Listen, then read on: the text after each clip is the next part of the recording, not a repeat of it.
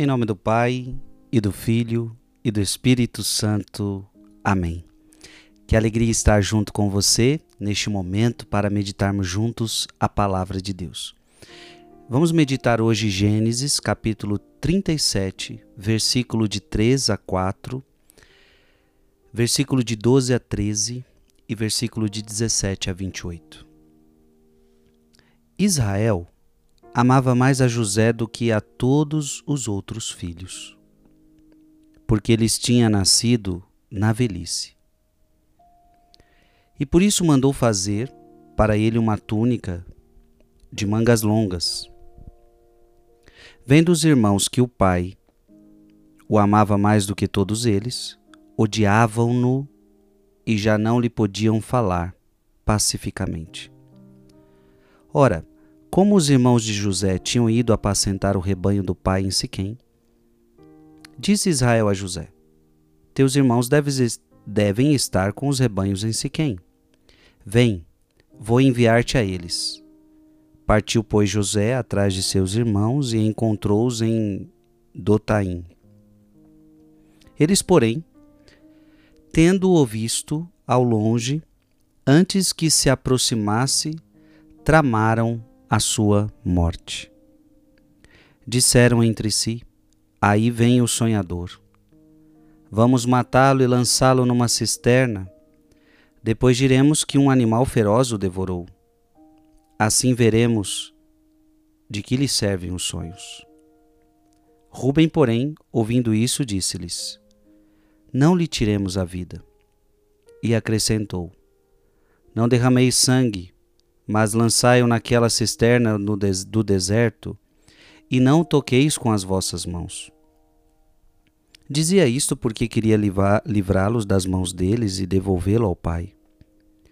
Assim que José chegou perto dos irmãos, estes despojaram-no da túnica de mangas longas, pegaram nele e lançaram-no numa cisterna que não tinha água. Depois, sentaram-se para comer. Levantando os olhos, avistaram uma caravana de ismaelitas que se aproximava proveniente de Galaad. Os camelos iam carregados de especiarias, bálsamo e resina, que transportavam para o Egito. E Judá disse aos irmãos: Que proveito teríamos em matar nosso irmão e ocultar o seu sangue?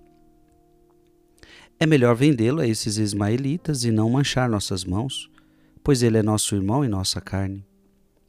Concordaram os irmãos com o que dizia.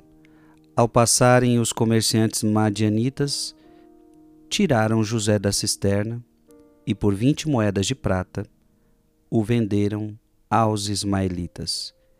E estes o levaram para o Egito. Palavra do Senhor. Irmãos e irmãs, esta é a emocionante história de José, um, do trecho, um dos trechos da emocionante história de José. E aqui nós estamos vendo que, por inveja, os irmãos querem matá-lo. Os irmãos de sangue se voltam contra este irmão mais novo para matá-lo. E aqui eu quero aproveitar para falar do poder nefasto da inveja. A inveja é, sem dúvida alguma, um pecado diabólico por excelência. E todos nós temos que nos vigiar, porque podemos ter esse, esse, essa inveja dentro de nós. Gostamos de achar que só sofremos de inveja, ou seja, as pessoas têm inveja de nós, mas é importante também a gente meditar que podemos nós ter inveja de alguém.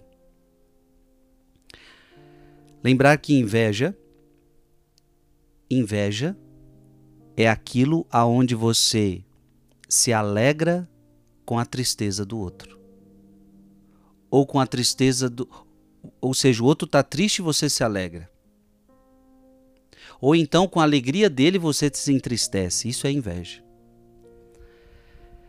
A inveja é a paixão que gera o mal, o pai da morte. A primeira entrada do pecado. A inveja é a raiz da maldade, o nascimento da tristeza. Quem tem inveja é triste. A mãe do infortúnio, a inveja, é a base da desobediência. A inveja é o início da vergonha. A inveja armou Caim contra sua natureza, inaugurou a morte castigada sete vezes. A inveja tornou José um escravo, como nós estamos vendo aqui. A inveja é o estímulo portador da morte, arma oculta, enfermidade de nossa natureza, veneno bilioso, putrefação voluntária, dardo cruel, loucura da alma, fogo que abrasa o coração, chama que devora as entranhas. Por causa da inveja, a desgraça sentida não se origina do próprio mal, mas do bem alheio. O sucesso não é a própria sorte, mas a desgraça do próximo. A inveja se entristece com as boas ações dos homens e alegra-se de seus infortúnios. Veja, meu irmão e minha irmã, o quanto que a inveja é terrível. Em nome de Jesus, você tem que tirar do teu coração toda a inveja. Você não pode se permitir nenhum pingo de inveja em relação a ninguém. O sucesso do outro é o teu sucesso, a alegria do outro é a tua alegria, a tristeza do outro é a tua tristeza. Assim deve ser a sua vida. Amém? Que Deus te abençoe. Em nome do Pai, e do Filho, e do Espírito Santo. Amém.